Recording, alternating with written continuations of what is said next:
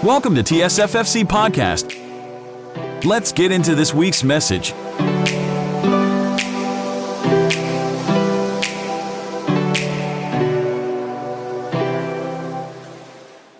Okay, palakpakan po natin ng pala. Ng banglakas. Ayan. Hindi malakas, ano? Sa amin kasi sa Taytay, pagka maganda, bangganda. Yun lang, pagka pangit, grabe, ano? Bang pangit mo. Ayan, banglakas natin palakpakan Panginoon sa kanyang gawa, biyaya, pag-ibig na patuloy na siyang gumagawa sa buhay natin. Salamat po sa pagkakataon nito pagkat uh, binigyan ako ng uh, isang napakagandang pribilehyo upang makapagbahagi ng salita ng Diyos at uh, magbigay ng impormasyon, pangunawa sa bawat sa kung paano ang uh, dapat gawin, ano, na ang Iglesia ay magkaroon ng improvement. Alam niyo, marami mga pastor na talagang minsan sa ano, ngawa-nangwa, nagagalit na. Ano, pagka hindi nakikita na ang mga anak ng Diyos sa iglesia ay hindi gumagalaw. For thirty-seven years po ako sa ministry. Yung rise and fall ko ng pagpapastor ay talagang napapakinabangan. Ano, lalo ng mga churches at mga nagsisimulang mga mag-pastor. Uh, at ang uh, isa na aking masasabi sa paglilingkod for thirty-seven years, ang Diyos ay tapat sa kaniyang pangako. Okay, sino po ang nagmamahal sa Panginoon? Umiibig sa Panginoon. We kaya, we, andali. Ah, alam mo, pastor, pag pataas ng kami, tataas lahat yan eh. Pagdating sa pagsasagawa, wala. Ano? Handa po ba kayong sumunod? Gusto niyo po ba magkaroon ng malaking, malaking pagbabago ang iglesyang ito? Weh. Na, bakit ko ginaganto kayo? Kasi ako sa church, nagsawa ako eh. You know? Pero, yun nga, huwag magsasawa. At meron ding mga talagang ilang na magsisimula para sa patuloy na paghahamon ng uh, pastor sa mga gawain ng ating Panginoon. Tayo po'y manalangin. Nakatayo po ang iyong lingkod, maging sentro ka po ng aking pangangaral, at ang salita, ay, salita mo ay maging hamon po. Tulungan mo ang kanilang puso't isipan, sa salita mo, magbigay hamon patungo sa paglilingkod at katatagan ang salita mo ito. Ito po aming dalangin sa pangalan mo lamang, Jesus. Amen. Tulad po ng sabi ko, sino nagmamahal sa Panginoon? Kilalang kilala po ba niyo talaga ang Panginoon? Buhay po ba talaga si Jesus sa inyo? Buhay po ba talaga si Jesus sa inyo? Sino namin mga karanasan niyo kay Jesus? Itaas ang kamay. Yung nakapag... Kaya nga kayo nagpapatotoo eh. Di ba? May kwento na, may kwenta pa. Ano? Kasi may karanasan kayo eh. Bang dami na ba yung karanasan tungkol kay Jesus? Pag marami na kayong karanasan, susunod at susunod kayo sa Panginoon. Pagkat ang pag-ibig natin sa Panginoon ay nakasusog doon sa pagsunod sa kanyang salita. Kung talagang sinusunod nyo ang salita ng Panginoon, totoong iniibig nyo si Jesus. John fourteen, fifteen, sixteen ng chapter, ano, na doon po. Pasensya na po. At ako po ay meron pang ehem na konting upag at uh, for two months. Tinamaan po ako napakatinding ubo. Akala ko nga, pneumonia na or something. Pero nung chinek up ako, wala naman palatandaan. Siguro, ito yung pakikipaglaban namin, ano, mula nung nagkaroon ng COVID. Kasi hindi po ako talaga tumigil eh. Ano, tuloy ang gawain, tumutulong sa mga pastor. Ano, siguro parang baksak ang katawan ko. Pero, eh, pumayat po ako. Pumayat po ako. Ano, well, kaya sa pa, pa, si pastor na yan, ano, nag two oh five po ako eh. Ano ngayon, siguro baka mga one eighty-nine na lang. Ano, pero, Ang galing ng Panginoon. Napakagaling ng Panginoon. Pastora, ilang taon na po ang church? Kilala ko po si Pastor Alan. Ano, ilang beses po kami nagmi-meet noon. Ganito rin po katawan noon. Maganda ang katawan noon. Mga ilang taon na po? Mm. Mm, matagal na. So, o tama. Noon pa kami nakikita noon, no? Doon pa kasi sa Village East. Di ba? So, ngayon, ah, uh, talagang ganyan. Kahit ang church ngayon, Operation New Breed. Kasi, bandami na doon, matatanda na talaga. Pero, sa bawat isa sa inyo, wala namang yung, hindi dapat pag-usapan yung nakaraan, kung sino ka noon, kung ano ang nangyari sa iglesia. Ang usapan ngayon ay yung ngayon. Ano ang ginagawa nyo? Nasaan kayo? No? Ginagamit ba kayo ng Panginoon sa Kanyang kaharian? Kung gusto nyo laging makasama ang presensya ng Diyos, maglingkod kayo. Ano yung Matthew chapter twenty, eighteen? I'll be with you always until to the end of this earth. Kanino pinangako ng Panginoon yun? Sa mga naglilingkod sa Kanya, humahayo. Ngayon po, nung tinatanong ko kasi sa Sethy, Ate Sethy, ano ba, ano ba ang gusto mangyaring, o ano ba yung takbo ng church nyo? Church growth. Pagkat yan naman talaga ang iyak. At gustong makita ng pastor, lalo ng Panginoon, ng kanyang iglesia, ano, lumalago, tumatatag, at nagiging matibay. Ano mang bagay na buhay, ay merong nangyayari. Lumalaki. Siguro yung mga may lahi lang talagang hindi lumalaki talagang, pero look, lumaki pa rin siya, no? Anong bag, anumang bagay na buhay ay may nangyayari. May makikita tayong pagbabago. Ang Diyos natin ibuhay. Amen? Kumikilos siya sa mga taong buhay. Patay lang ang walang makikitaan natin na pangyayari. Kahit kurutin mo yan, sampaling mo yan, hinla nang mangyayari dyan. Kayo naman ay mga buhay. Amen? Pinanahanan ng banal na espiritu, no, ang makapangyarihan Diyos sa lahat. Kung papipiliin kayo, ano ba ang mas una? Quantity o quality? Ano? Ikaw, kuya. Quality. Walang quantity. So, naiintindihan ninyo, no? Alam na ninyo, napakahalaga, napakahalaga ng quality. Kaya yung, yung, yung paglago ng church, to follow na yun. Pag merong quality. Kung ikay magbe-business ng pagkain, as ba, basta ura-urada na lang. Ano yung salitang ura-urada? Basta-basta na lang. Ano? Tiyak mo kaya, maraming kakain sa iyo. Pero kung may business ka, maganda ang presentation, masarap, bangsarap, ano? Palagay ko, sa loob ng isang linggo, yung lugar mo, mapupuno yun. Kasi pag-uusapan ka, bangsarap doon, ha? Bangayos, bangganda, mabango. Diba? So, ito yung gusto mong mangyari ng Panginoon sa iglesia. Pag ang church ay may quality, grow, ano? Quantity, it makes follow. Kaya, ito yung ating pag-uusapan. Ephesians chapter four, ano, ito ay, pag iminemensahe ko ito, sa seminar ko na nga, iminemensahe ito eh. Ano, pero, I make it uh, short. Ano, pero, simple ito, pero gagawin natin rock ang message, ano? Handa na po ba ang puso ng bawat isa sa pag-usapan natin? Merong kasabihan.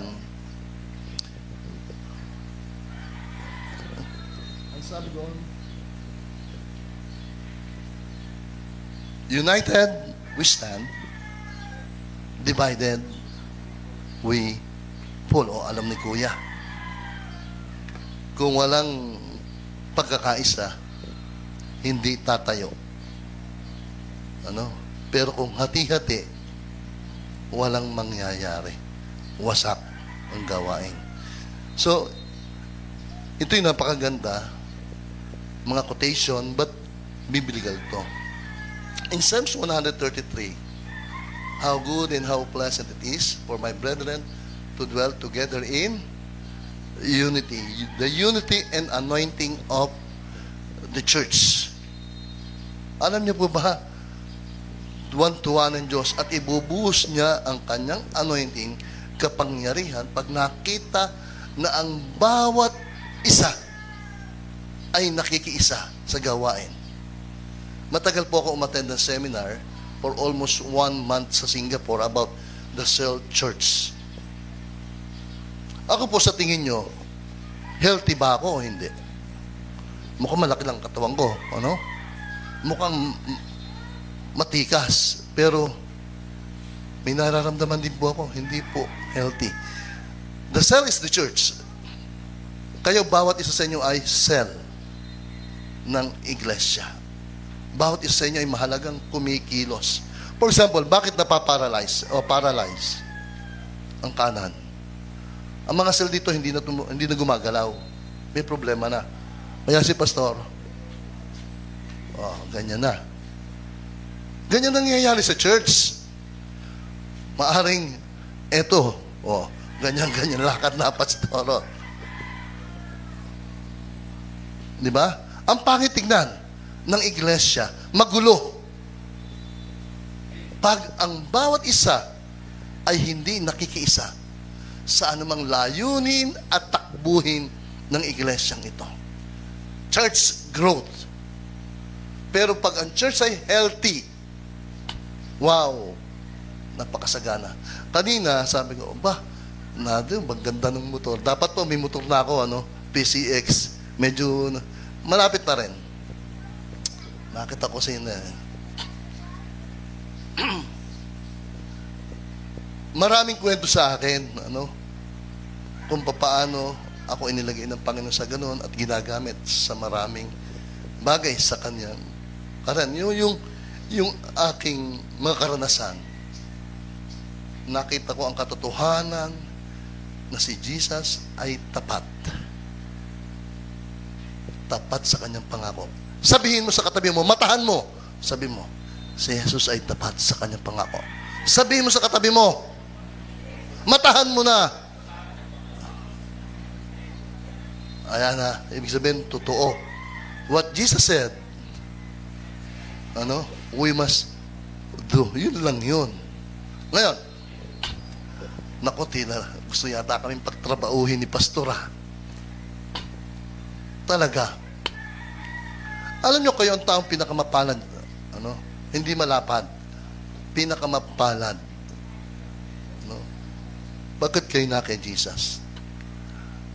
Mga attorney, senator, congressman, hindi, mala, hindi mapapalad yan kung wala si Jesus. Hindi makapagtatrabaho sa kaharian ng Diyos yan kung wala si Jesus. Kayo, sa hari, kayo ng mga hari, makapangyarihan Diyos sa lahat, doon kayo magtatrabaho. Alam niyo, may bago akong message na napakaganda. Gusto niyo magkaroon ng extra income? Hindi ako prosperity preacher, ha? Against ako sa mga prosperity preacher. Pero it is, it is a biblical point of view if we learn this message, ano? Gusto niyo magkaroon ng sideline? Amen. Gusto niyo magkaroon ng sideline? Finances. No, aking pinag... Sabi ko nga, haba eh, no? Pero, ako, ako kasi ang lumalaban sa mga, sa Taytay, number one ako na, yung mga prosper, prosperity na yan. Ayun, mga kaplug-kaplug na mga samahan na yan, mga kap... Naku po! Ako po, binigyan ng Panginoon ng building, five million. Binigyan po ako ng sasakyan, apatang motor ko, maraming... Dahil sa pagsunod nun sa Panginoon yun, nag-intay.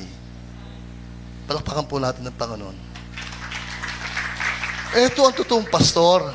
Inuuna ang kapakanan, ano, para sa kalwatian ni Jesus.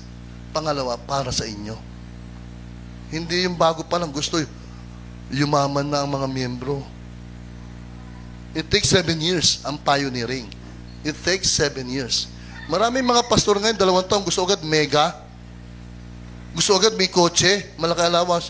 No. Three years, mag-establish ka pa lang. Seven years, doon pa lang. Doon ka palang magpapatitira ng mga gusto mong gawin sa, sa gawain ng Panginoon. O, kaya ang ginagawa ng mga bagong pastor, sungkit na sungkit sa mga churches. Ang kinukuha pa, yung may mga bampira. Ano yung mga bampira? Yung maraming pira. O, yung ang pinagsusungkit. So, karanasan ko yan. Pero, balik po tayo dito.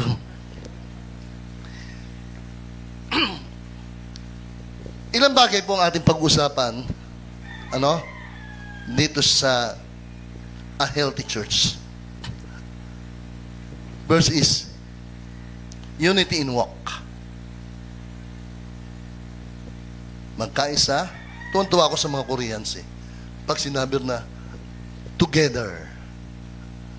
O, naroon na yung unity, naroon na yung uh, uh, pagsama-sama, ano? Unity in walk.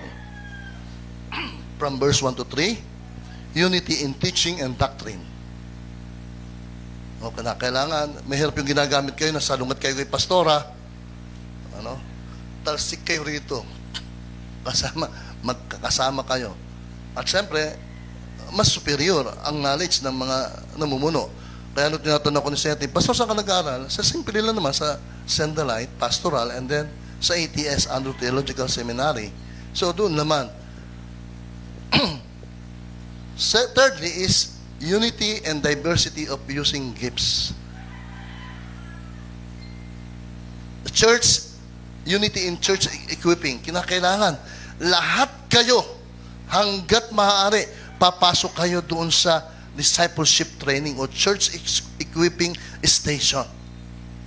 Meron po po, lahat ba dito, pastora, pumapasok sa discipleship training? Mahalaga yun. Ang number one sa amin, hindi, hindi, hindi ka pwedeng gamitin ng Panginoon hanggat hindi ka nakatatapos ng discipleship training. Never ka. Kung ikaw ay galing sa labas, papasok ka rito, kahit best friend kita, bumapasok ka dito. Hindi pwedeng, pastor, walang ganun doon. Daan ka dito. Para makila, makilatis ka ng mga, ta, mga tao ko. And then, unity and involvement. Alam nga nyo yung unity, pero kung di man kayo papasok, wala din. So, ito ang uh, requirement. Ano? Para makita natin kung ang church ay magiging healthy o hindi. Bagamat siguro yung uh, nadadiagnose nyo, i-develop nyo ngayon. I-develop nyo ngayon. Ako po sa totoo lang, hindi po ako sa nagyayabang. Ginagamit na po ako ng Panginoon ngayon sa seminar, mga advice, advisor po ako ng, ng marami po. Kilala nyo yung si Pastor Kim Yantada, doon sa Binangunan, doon sa Kanto, doon sa... So, member po nung mga eight hundred to one thousand po. O, ako po ang pastor po, po noon. May mga sampung pastor na po mula sa church ang ginagamit na po. Ano? Eh, si Sethy... Eh, at least ginagamit na ng Panginoon dito, ano? Galing mo pala magsalita, Ate Sethy. Doon, nahihiya ka eh. Siguro, sabi mo, magagaling din kasi yung nadoon eh, ano? Matagal po kami magkasama niyan. Una ko pong treasurer yan, ano? nineteen eighty-seven. Ang nanay niya po, ang ginamit ng instrumento upang yun, magsimula kami sa isang church. Sa kanilang bahay po. Tapos, lumipat kami sa kabila. Marami po lupa yung mga yan eh. Ano? Pero, doon po nagsimula ang ating gawain. Sa verse one and three, napakahalaga po ito. Kung ang bawat isang dumadalo sa iglesyang ito ay may gantong ugali, gantong uri ng pamumuhay, wow, walang lalabas. Walang lalabas, kundi Yung, yung, yung taong umaten dito first time o naka, naka-encounter ng gawain ninyo, sasabihin nila, ang sarap umaten doon sa church na yon. Grabe ang mga tao doon. Hindi, hindi sila plastic, kundi makikita mo talaga mula sa iglesia hanggang sa kanilang tahanan. Ito yung pamumuhay na karapat-dapat bilang tinawag na anak ng Diyos. Mga taong tinawag ng Panginoon at sa pamagitan ng kanilang buhay, magliliwanag at ang buhay nito ay magkakaroon ng mabisang pang-akit at katotohanan habang sinisilip kayo, tinitingnan kayo ng mga taong hindi paligtas. Tingnan natin, ano ba ang sabi dito?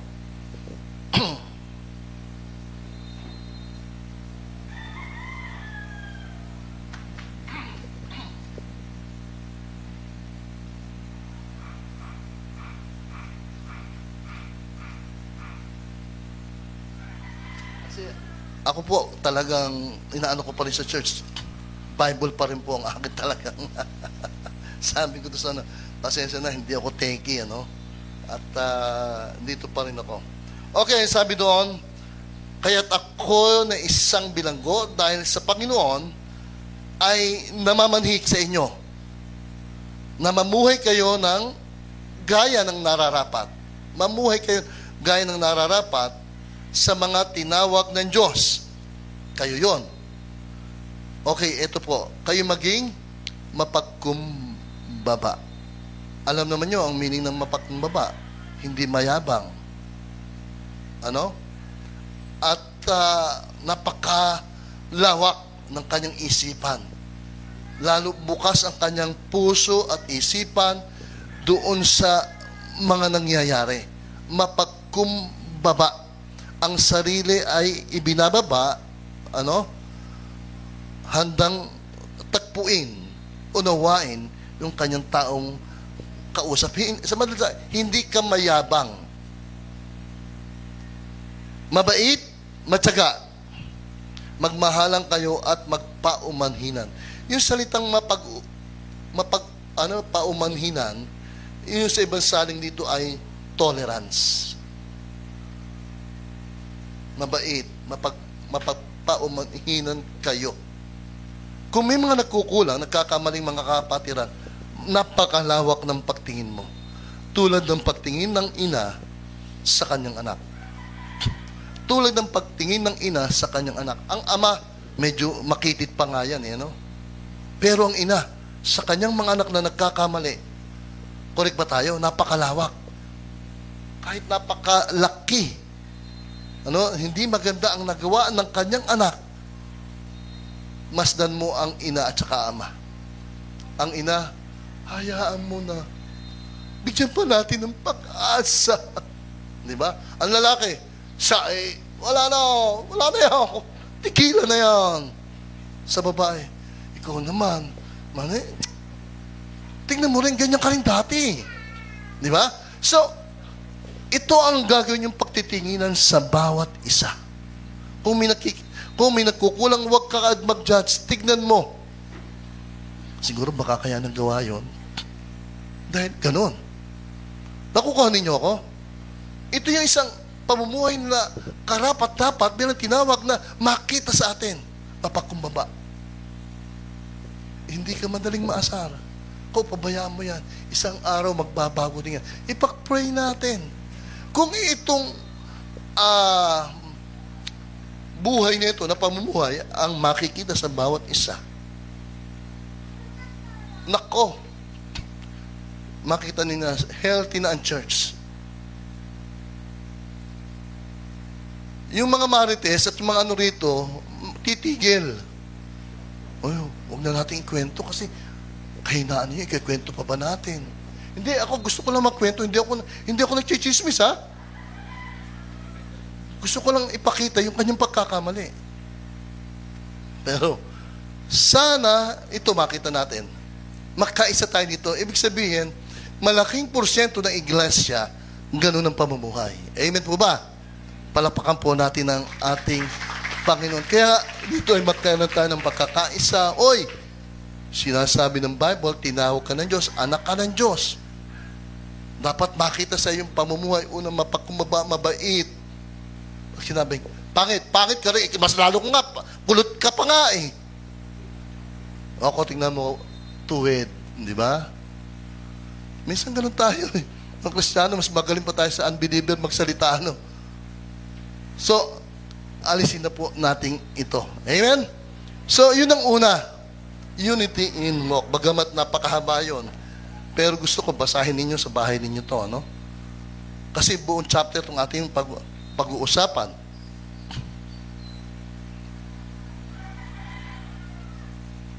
Ngayon, pagdating ng four, unity in teaching or doctrine. Puro one faith, one one Lord, one baptism. Ano? Itinuturo namang yan eh. Siguro ang mahalaga dito ay yung major doctrine. Yung minor, walang ano yun eh, hindi nakakaalis, hindi nakakaano epekto sa ating kaligtasan yun, ano? Ang kaligtasan kay Jesus. Iisang espiritu pinaniwala natin, iisang Diyos, ang Diyos Ama. Iisang espiritu mula sa ating Panginoong Jesucristo ang siyang kikilos sa atin. Iisa lang ang Panginoon. Walang iba kundi ang ating Panginoong Jesus. So, ngayon, para gusto nyo lumal lumalim sa doctrine, kailangan a-attend kayo ng equipping ng church. Church discipleship training. Mahirap kasi, ano, hahayo ka, magpapagamit ka, wala ka pang alam sa mga doktrina. Eh, makakatay ka ng mga uh, ibang uh, mga relihiyon na, mag na magaling pagdating sa mga tanungan.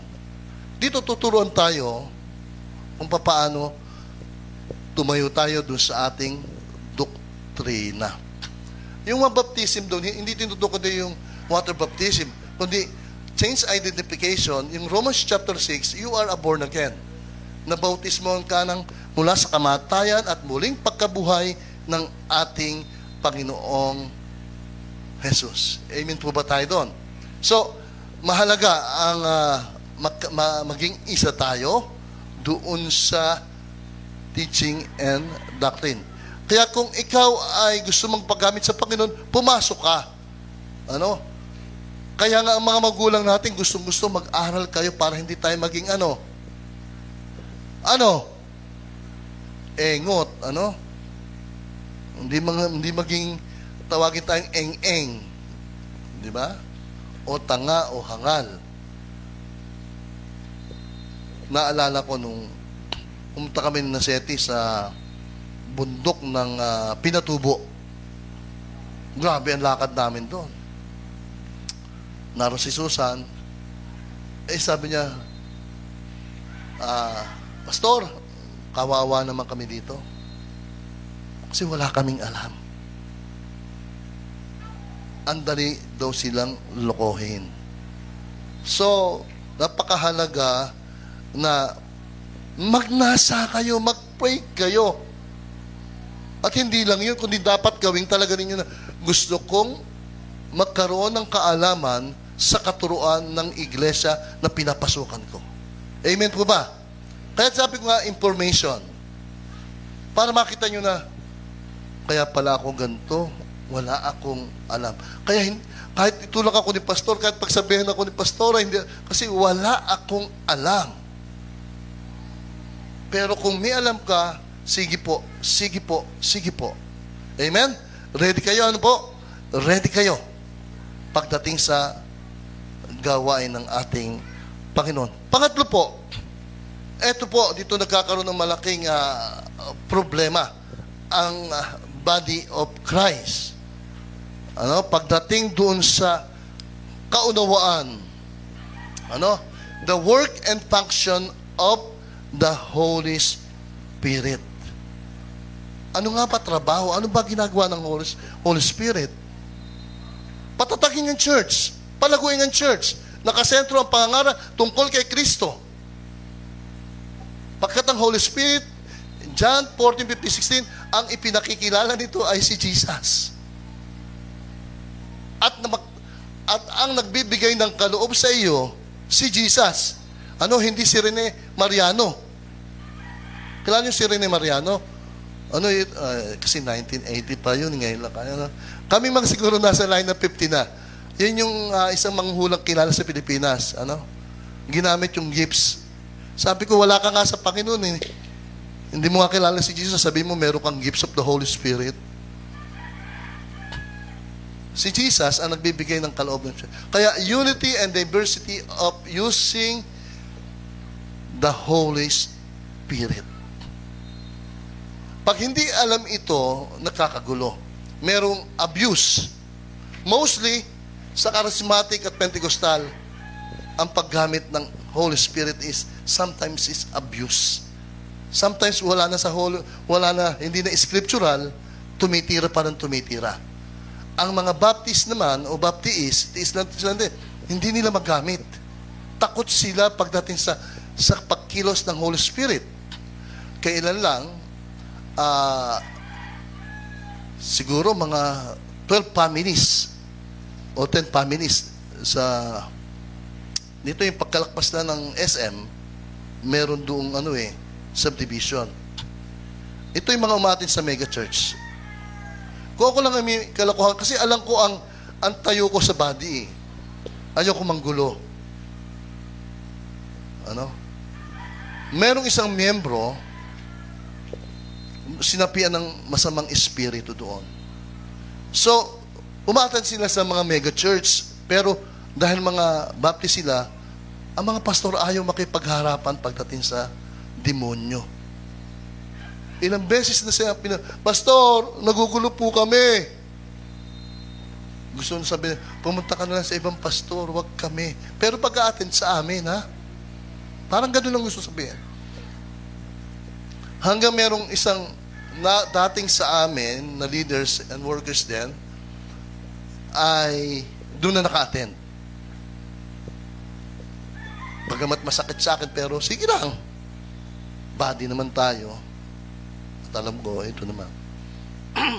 Lumapit sa akin, Pastor, baka pwede mo kaming tulungan. Eh, siyempre, alam ko yung ecclesiastical bylaws. Sabihin mo sa pastor mo.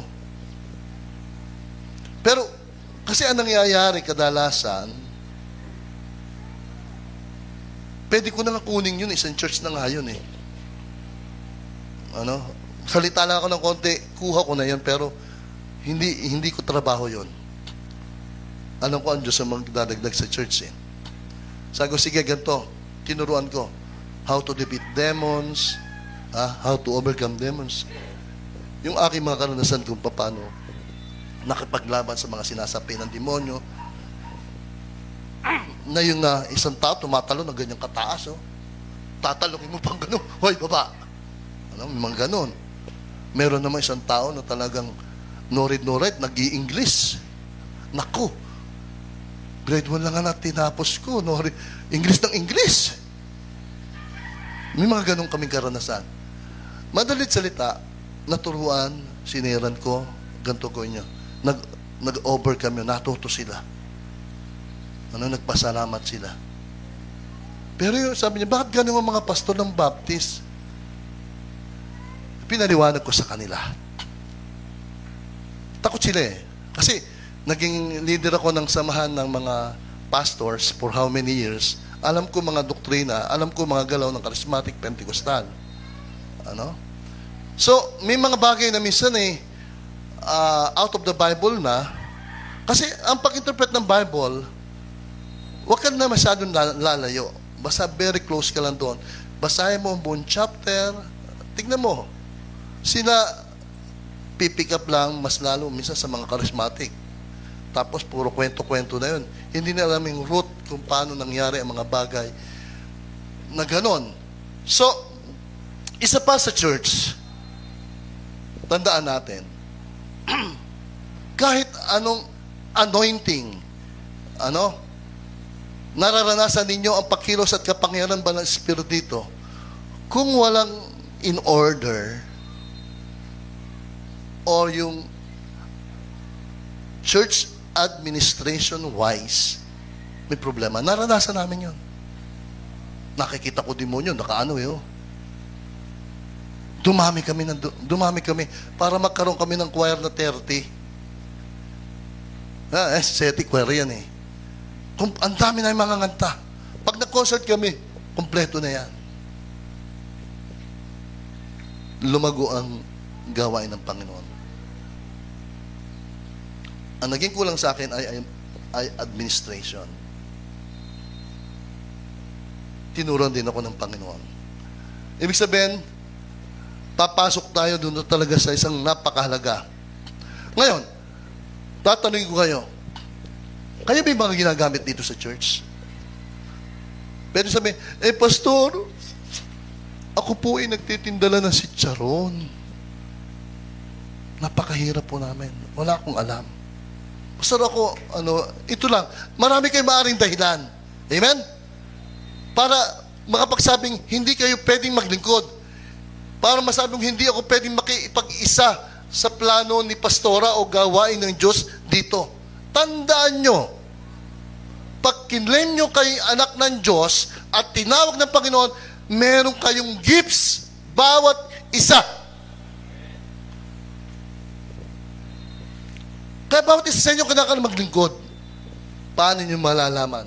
Pumasok kayo sa Church Equipping Station o yung Discipleship Trainee. Amen? Para habang naglilingkod kayo, nakikita nyo kung saan yung meron kayong puso. Pero malalaman mo yan kung maganda ugnaya mo kay Jesus. Ano? Kasi pag maganda ugnaya mo kay Jesus, yung espiritu mo tsaka espiritu niya, yes na yes. At madala, ah, laging pinakikita sa akin, may puso ako doon eh. Kaya makikita mo kung nasaan ka, kung anong gifts mayroon ka. In Romans chapter twelve, ipinakita roon kung anong gifts mayroon ka. Ikaw at si Jesus ang nakakaalam. Pero ikaw ngayon, huwag mo sabing hindi ka maglilingkod. Umaatin ka, sumasamba ka. Pinagpapala ka. Ipasok mo ang sarili mo sa paglilingkod. Anong purpose? Bakit may gifts? Para maitas si Jesus. Pangalawa, upang malaganapan ang buong sanlibutan.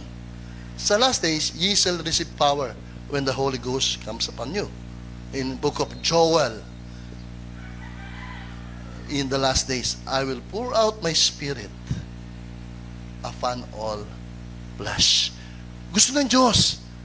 Sa kanyang muling pagparito, maraming mga tao na anak ng Diyos na pinapanahanan ng banal na espiritu. Palakpakan po natin ng Panginoon.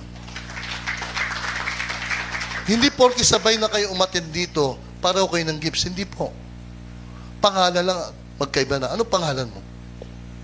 Ha? Jackie, ikaw. O Ramley, ikaw. Diba? Yan, magkakaiba na eh. Hindi kayong magkakaugali. Kaya ang Panginoon, magmumove sa inyo, depende sa inyong ugali. Ang galing ng ating Panginoon. Hindi tayo kopya-kopya. Kaya ang pastora, magpe-prayan kung ano yung talagang tatakboy ng church eh. Pero napakasimple lang para kung makuha natin ang vision, mission ng church in Matthew chapter twenty-eight. Yun lang ang gusto niya. Go and make disciples to all training. Ah, to, to all the world. Ano? Gusto ni Jesus ang lahat ng tayo maging alagad niya. Sasamba sa kanya. Kaya, ikaw, nananahan sa iyo ang Diyos na makapangyarihan sa lahat. Ang banal na espiritu. Hindi lang si pastor ang pwede magpalayas ng demonyo. Hindi lang si pastor ang may gifts ng, ng pangangaral, ng paglilingkod, pagtulong. Nasa inyo yan. Naalala ko sa Book of Acts, ang sabi ng Paul, tumuloy lang kayo, may mga tao nang nakahanda dyan. Tinawag kayo ng Panginoon, inilagay kayo ng Panginoon sa iglesyang ito. Pagkat meron kayong gagawin. Amen po ba? Sabi mo sa kapatid mo, may gagawin tayo. Matahan mo, sabihin mo, may gagawin tayo. Amen. Ano? Handa na po kayo. Hindi po tayo nagbibiruan.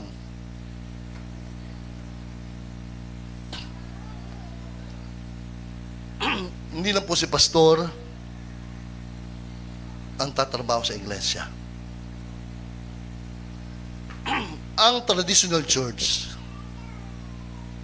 kung merong isang daan ang church, ano? Sa traditional to, ilan lang ang tatrabaho? Mga fifteen hanggang twenty tao lang. Ano? Pero sa yung tinatawag na cell group o yung bagong uh, katuruan from the scriptures, lahat. Kasi yung fifteen, hinahatak niya ang church. Oh. Ano gano'n? Eh, ang lakas ng pwersa sa ta- sino rito ang naka-experience ng tagupwara. Yung hatakan. Di ba? Kung aling mas marami, siyang malakas. Eh kung labing lima lang kay dalawampu, wala. Hatak-hatak kaya. Ang masusunod, ang church. Ang pastor, sigaw lang na sigaw yung, hindi naman gumagawa ang mga tao. Ang pangit tignan. Now, dito sa healthy church, lahat, yes. Paglakad ng pastora, lakad lahat. Yung sinasabi niya, hindi naman siya tamad eh. Kaya hindi dapat makitang tamad kayo. Kung masipag ang lingkod ng Diyos dito, ganun din kayo. Ay, nakakahiya naman. Ano? Tandaan nyo, ang tinagapan nyo yung espiritu ng katamaran, kapangyarihan, di ba?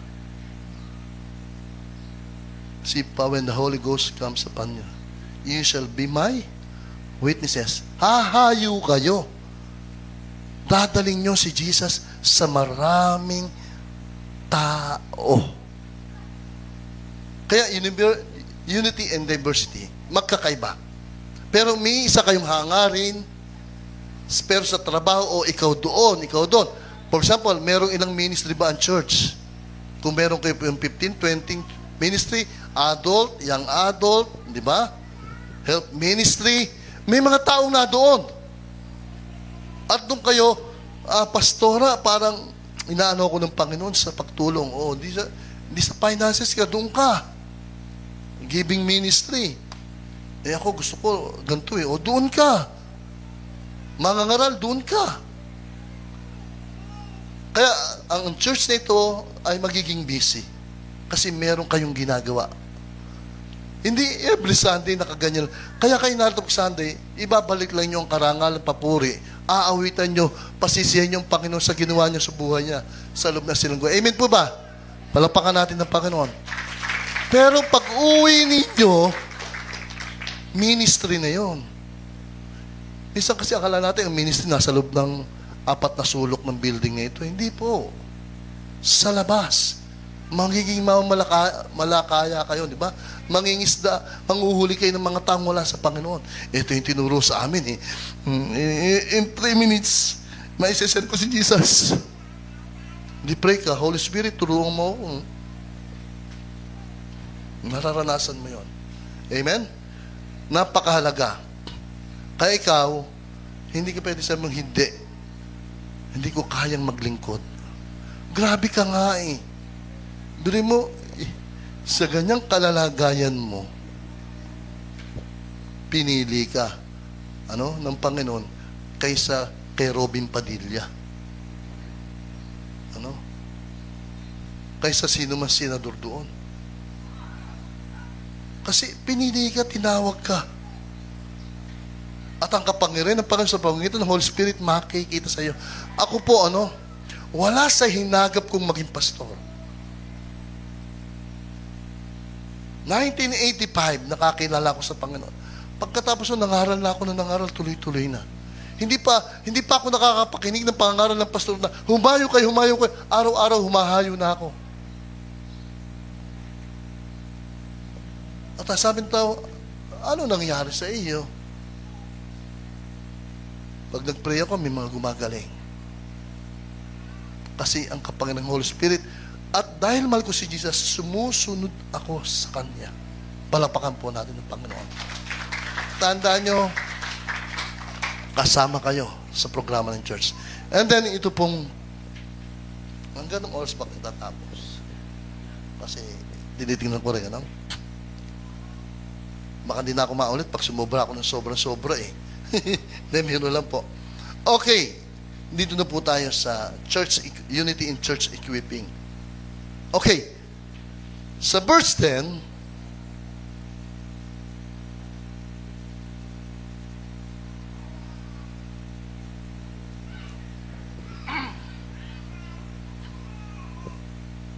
okay, at ten, ano, eleven sa Holy Spirit. eleven.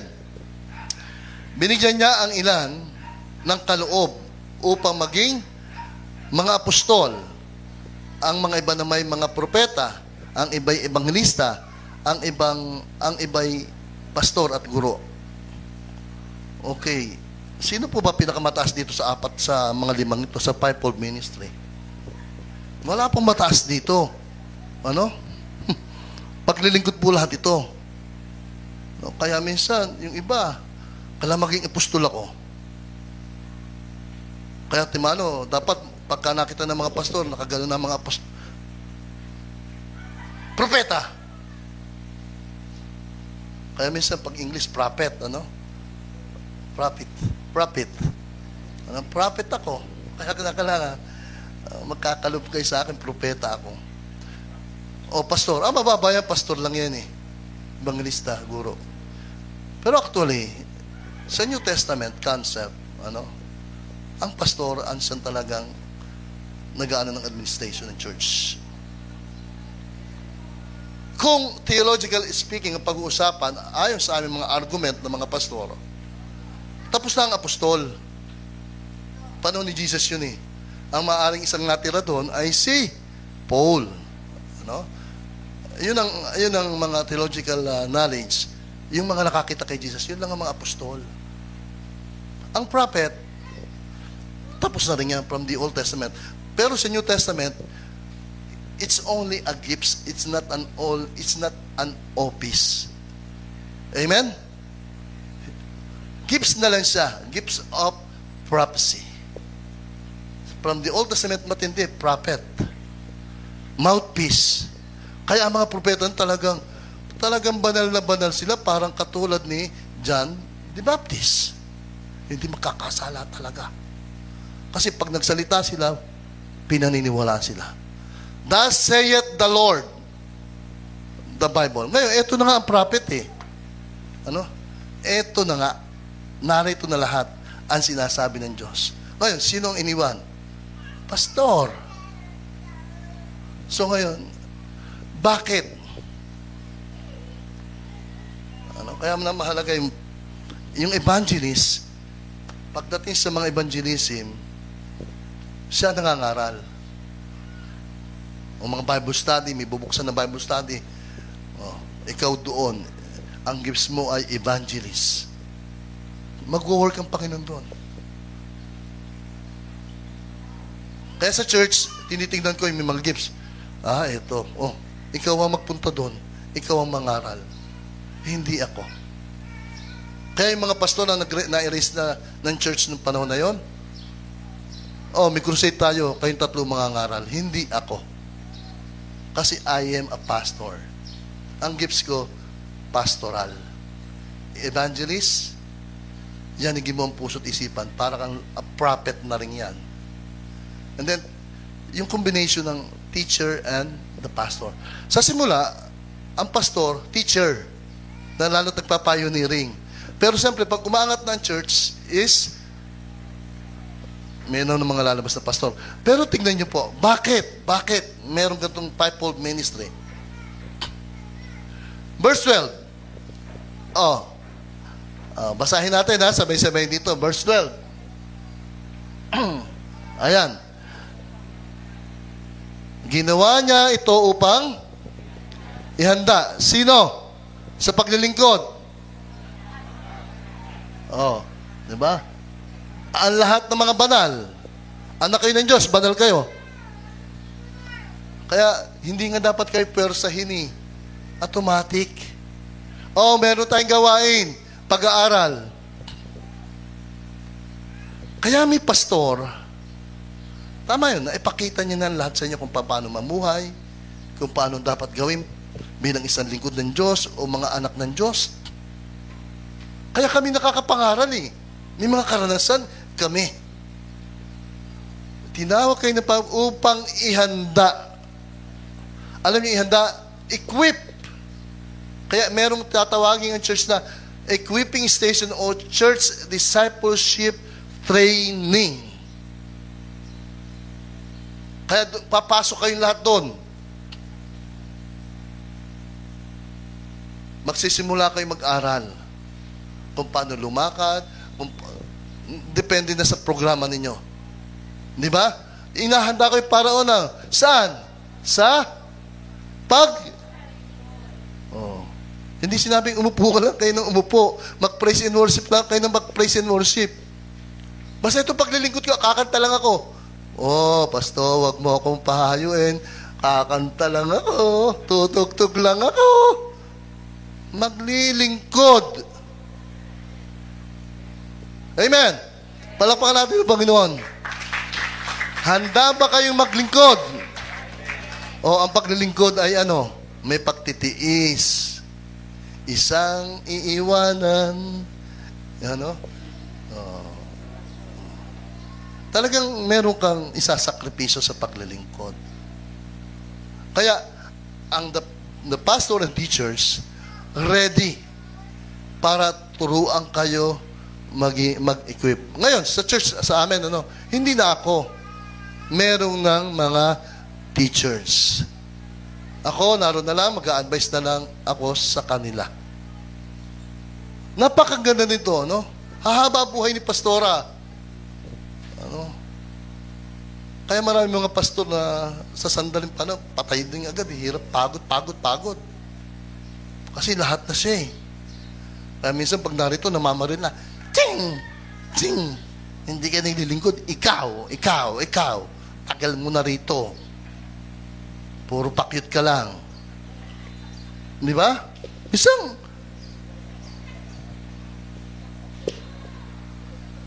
O, tanong kayo, huwag kayo magagalit. Marami, maraming taon na kayo umatin dito. How many soul that you bring to Jesus? Wala. Anong ginawa mo? For ten years na Kristiyano ka, wala ka bang pinagkaiba? Dapat yung ten years, at least mga sampu, meron ka nadala, taon-taon. Hindi ko siya nagyayabang, buong pamilya ko, clan, marami ako nailapit.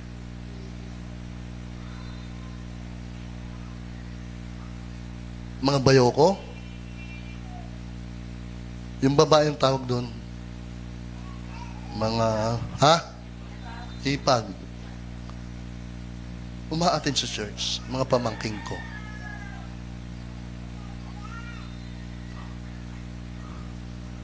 Ganito na lang. seventy, eighty kayo. Isang soul na lang sa isang taon. Ha? Hindi one sixty kayo. Another year. O, hindi ba? Taon-taon na lang. Pero ang daming nasayang na taon. Baka maging kumanta kayo ng katulad na ni Claire de la Puente. Oh, sayang. Oh. O baka mag-alari ko Jay naman kayo. Bakit kaya ang buhay ng tao? Di ba? Kung may bigote lang ako nito, baka sabihin si Rico Jay.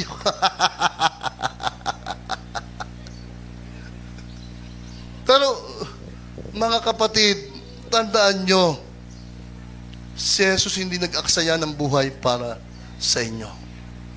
Mahalaga kayo kay Jesus, kaya siya handang mamatay doon sa cross. Kung gusto nyo lumago ang iglesyang ito, get involved. Pumasok kayo. Amen? Papasok na kayo sa isang pintuan na kung saan ay katulad ni Jesus na ha, papasok ako para sundin ang kalooban ng Diyos. Alam kong may pagtitiis ito.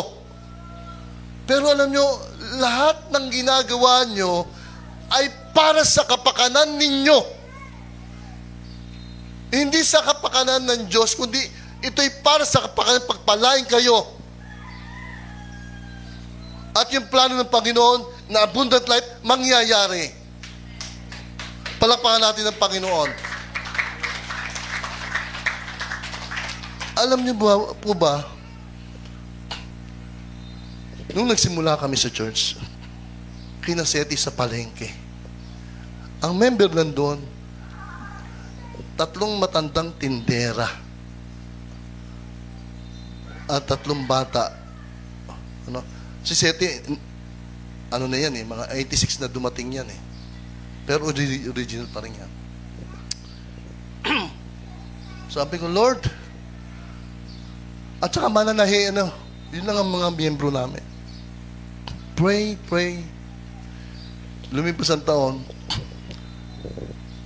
may mga sasakyan na na nakaparada sa harap ng church. May mga manager na, mga magaganda na buhay na umatin sa church. Palapakan natin ng Panginoon. Pag susunod kayo kay Jesus, may blessing.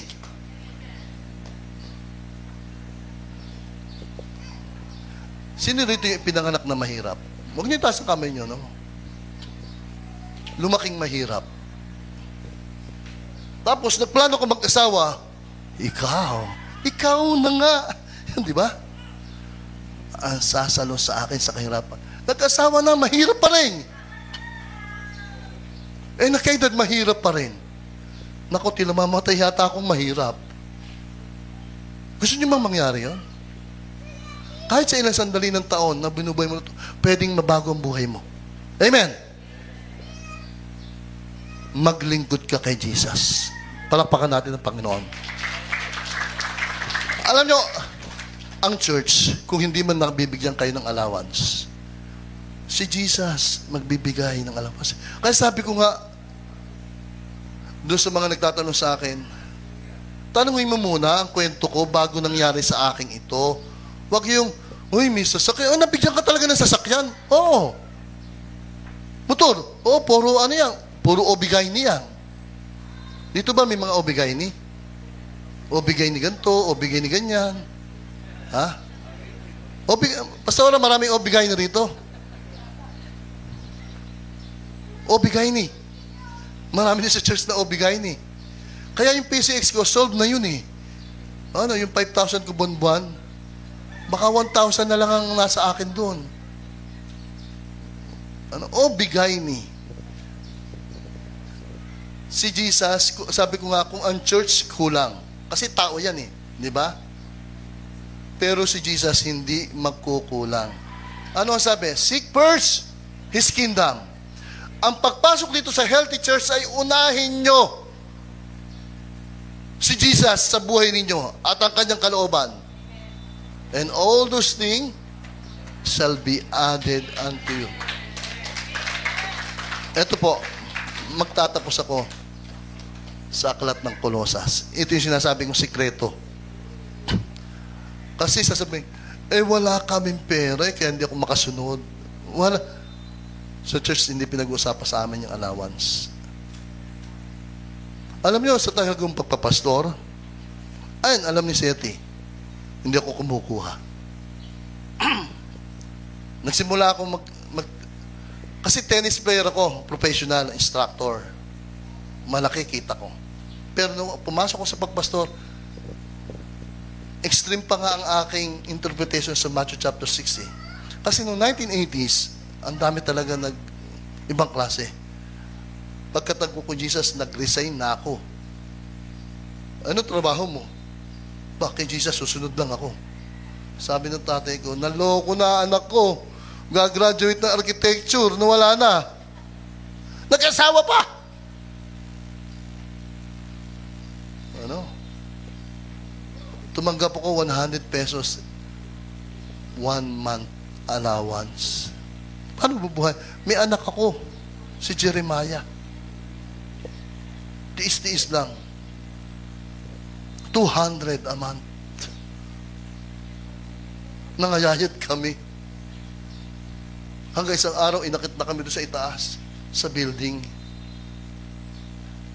Eh, kukuunti lang naman kami noon. Ang babayaran ka namin, five thousand ten. Eh, buti na lang. Talaga, ang galing ng Panginoon.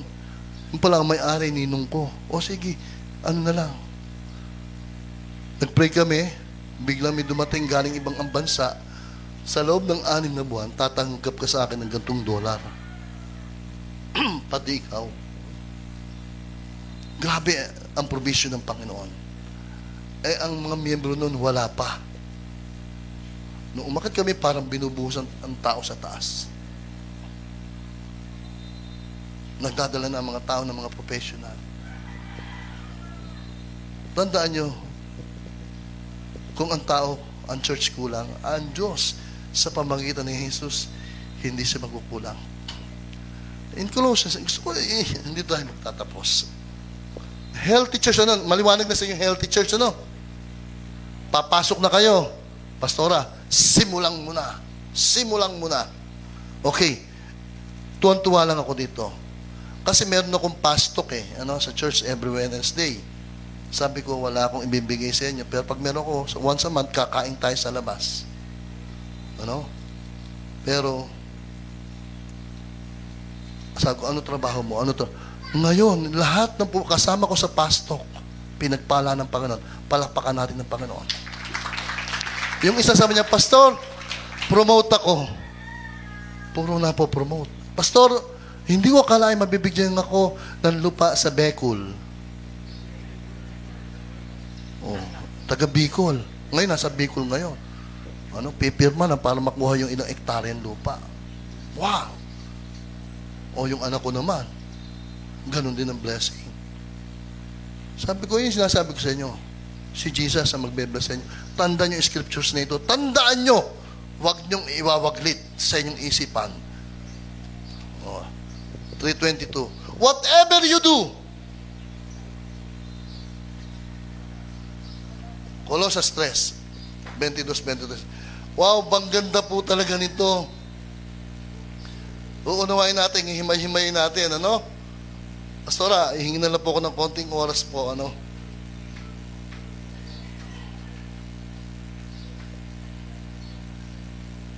Ano man ang inyong ginagawa, ayan. Ano man ang inyong ginagawa.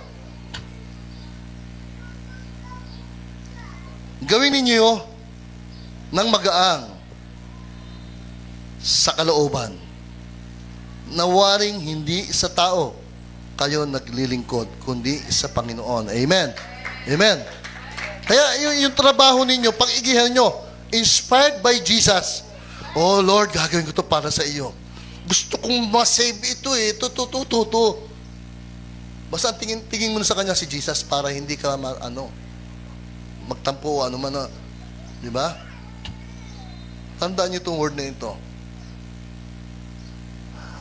twenty-four.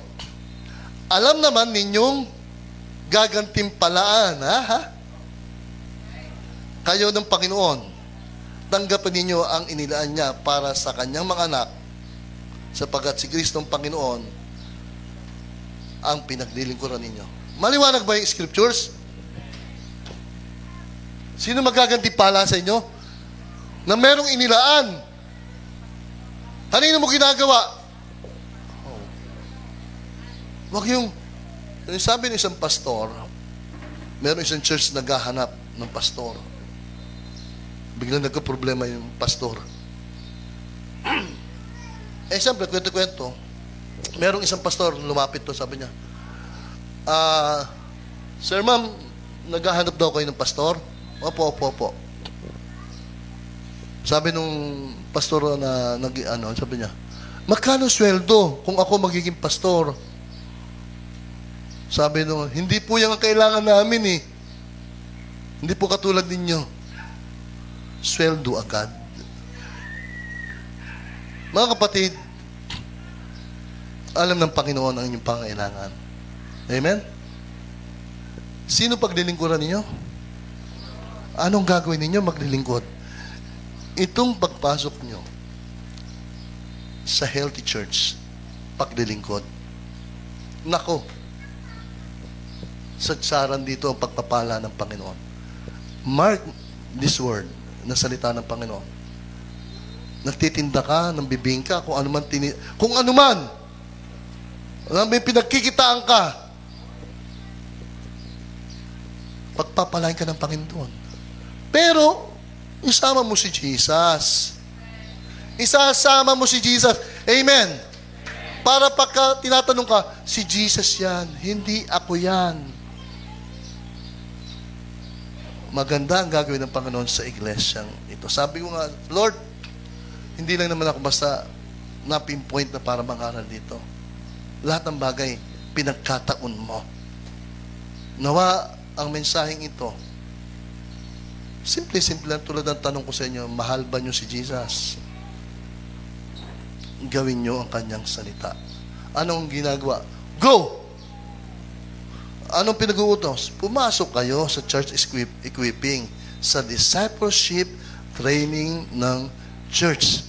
And then, pag ready na, nagpa-planning na, okay, okay, okay. Yes! Tignan nyo. Okay, may pyramiding. Ano? Bakit yung sa pyramid, lumalaki siya, tumataas siya? Kasi habang luma- tumataas siya, lumalapad siya. Di ba? Nakukuha nyo? Yan. Yan ang magandang sample ng church growth o healthy church. Hindi yung baliktad na pyramiding. Ganon. O, bandang dulo, baksakan pa rin ang baksakan yan. Ang matitira lang konti. Ganun ang maraming church, umaabot ng bandaming taon. Kaya nga, doon sa mga kasama kong mga pastor, o, kumusta yung church? Ang tagal na wala pa rin pastor na na-erase. Sila pa rin. Lalang dumating pandemic, kawawa, no? Yung mga pastor na kukunti miyembro, lalong nawala. Ay kami, salamat kami sa Panginoon. Talagang, nagtalo kami, tinayong ko, salita ng Diyos. Hindi. Mahuli, mahuli. Oh. Nag-start ang pandemic, hindi kami tumigil. Wow! Bakit? Kasi may pangako ang Panginoon eh. Pwede siya mag-send ng angel. Di ba? Pwede niya bulagin yung mga dumadaan doon. Pero ang isa sa pinakamaganda na ginawa ng Panginoon sa akin, sa church, yung pag-ibig. Gagawin niyo ito ng may pag-ibig. Amen? Mahal niyo si Jesus. Naging Spider-Man ako eh. A friendly neighbors. Di ba? Spider-Man, Spider-Man, di ba? Bakit? Friendly neighbors. Pag ang church ay, ang neighbors ay katabi, hindi ka isusumbong niyan. Di ba? Kasi natutulungan mo sila eh. Eh pero pag ang church hindi neighbors, yung church doon nang iingay kahit hindi naman nag-iingay. Yung pastor doon istorbo. Kaya sabi nga, pastor, maganda yung ginagawa mo. Ay mga kapitbahay namin doon, kaibigan. Ano? Pag nagbigay ka, bibigyan ka rin nila. Palapakan po natin ng Panginoon. So, nawa ang ang mensahe na ito, inano ko lang, ano, kasi mahaba talaga ito sa panseminar to, ano, pero alam ko na catch up naman ninyo yung gustong mangyari ng Panginoon. Nawa, sa araw, linggo, taon na darating, anumang bagay na buhay, ay may mapangyayari. Buhay na buhay, kailan pa man, ang Diyos o ang banal na Espiritu Santo. Tayo po'y mumuko at tayo po'y manalangin sa Panginoon. Sa lahat ng nakaunawa ng mensaheng ito, kausapin ninyo, Panginoon, sa oras nito. Narito siya. Two or three are gathered in my name. There am I in the midst of them. Hindi nang hinayang si Jesus sa buhay mo. Kaya siya namatay para sa iyo. Huwag mong maliitin ang sarili mo. Mahal ka ni Jesus. Masihan ka, magpasalamat ka, pagkat ikaw na sa tingin mong ito ka lang, pinili ka, may kapangyarihan ka ng banal na Espiritu. Pinili ka ng hari ng mga hari upang maranasan mo ang buhay ng anak ng hari. Panginoon, tinataas ko po ang bawat isa. Nawa po ang kanilang pakikinig ng salita mo sa oras na ito ay mag-commit sila sa iyo. Right now. Kausapin niyo ang Panginoon. Right now, in the name of Jesus. Panginoon, naunuwaan ko po ang mensahe. Panginoon, gusto ko pong tumulong sa iglesyang ito. In any cost, Lord, sakripisyo. Susunod po ako. Gusto ko po, Panginoon, nang iyong gawain ay merong mapangyari. O, salamat po sa mga miyembrong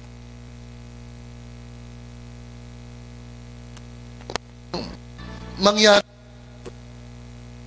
mong takbuhin o layunin ng iglesyang to. Si Pastora, tinataas ko sa iyo, Lord, knowledge and wisdom, power, anointing, Lord. Jesus, lagi mo siyang samahan. Ang needs ni Pastora at ng iglesia, mapangyari po. Salamat po ng marami. Salamat po. Ngayon pa lang, ang pagpapala, pagkalingat, kapangyarihan ng Panginoon at ang subaybay mo ay lumagisak nila. Ito po aming dalangin sa pangalan mo lamang, Jesus. Amen. Amen. Thank you and God bless.